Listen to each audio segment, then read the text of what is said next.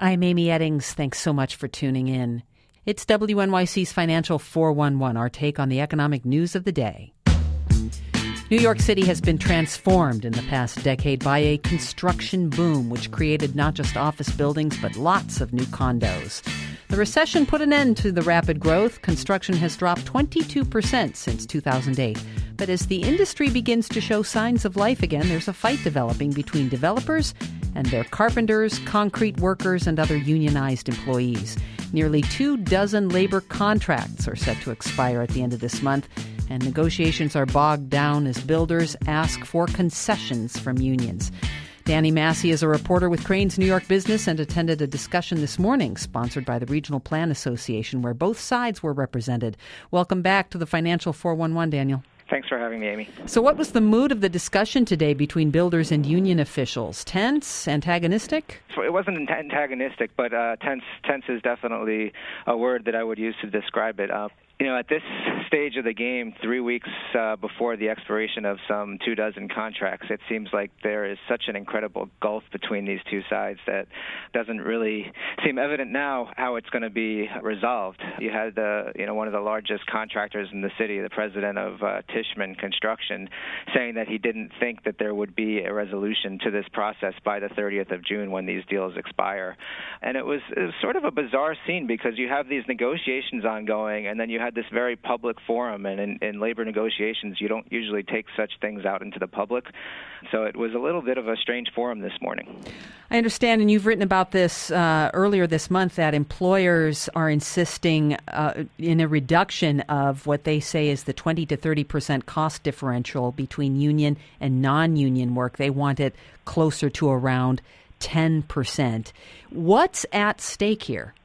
What's at stake is the future of, of the construction industry in New York City, um, or at least the unionized construction industry. I mean, you have a you know an industry that spans more than a century, and for the first time in that history, you have contractors threatening to pull out of an agreement with the unions that forces them to use unionized labor. And this some, this was something that came in public last week, uh, where the contractors said that you know, if we can't get what we want here, we will, you know, we will pull out. And the the union said that that was a negotiating tactic. They say that a lot of these contractors are are forced to stay in that agreement because it's in the collective bargaining agreements. But you know, you have these contractors that are saying that the you know the differential, as you said, is 20 to 30 percent, and they want it to get down, but get down to about 10 percent in order to stick with uh, unionized labor. And they're willing to stick with unionized labor, and they want unionized labor, uh, but they're saying that the cost differential puts them at a competitive disadvantage. Union contracts in the industry are up for negotiation every three years or so. So, what's making this negotiation period different? Yeah, the contractors are more organized than they've ever been, and I think you know you have the Great Recession, which followed a uh, unprecedented boom in the city, and you have a lot of stalled projects here, and and what you also see is a rise in non-union construction in the city. Contractors contend that it's now about 40% of the industry, up from about 10% in the 1970s, and so they're saying that you have non-union contractors that are now competing and doing and taking away work that they would have done in the past. And they're also saying that you have union workers who are going and because they, you know, they need to feed their families are going to work on on non-union sites right now. And so they're contending that they want to level the playing field. So if union workers can go work on non-union sites, why shouldn't they be allowed to do non-union work?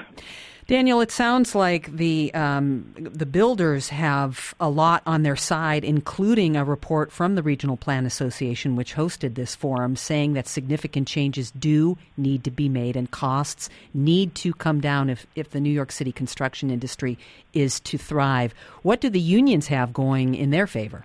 Well, they say that they have made these concessions, and they'll point to these project labor agreements, which are agreements to give concessions on individual projects. And the unions say that over the last several years, they've uh, jump started $15 billion worth of private construction work through those concessions. Uh, the report by the Regional Plan Association said that the unions are overplaying that and that they really haven't had that big of an impact on, on, on bolstering the construction industry. So it's it's it's clearly I mean the unions are facing a difficult situation now because the contractors I think have really drawn a line in the sand and they they interestingly enough this time around they also have the developers on their side. REBNY, the Real Estate Board of New York, has entered the fray here, uh, and and the developers are really focusing in on the operating engineers who control the cranes. They think that those are some of the uh, jobs that they would like to. Uh, to look at eliminating. These negotiations are not really about wages, although uh, the employers are asking for 20% across it's, the board it's cuts, about, but it's, it's, about really about yeah. work rules. Daniel Massey is a reporter with Crain's New York Business. Thanks so much for the update. Thanks for having me. Markets rose today. The Dow climbed 75 points to close at 12,124. This is WNYC.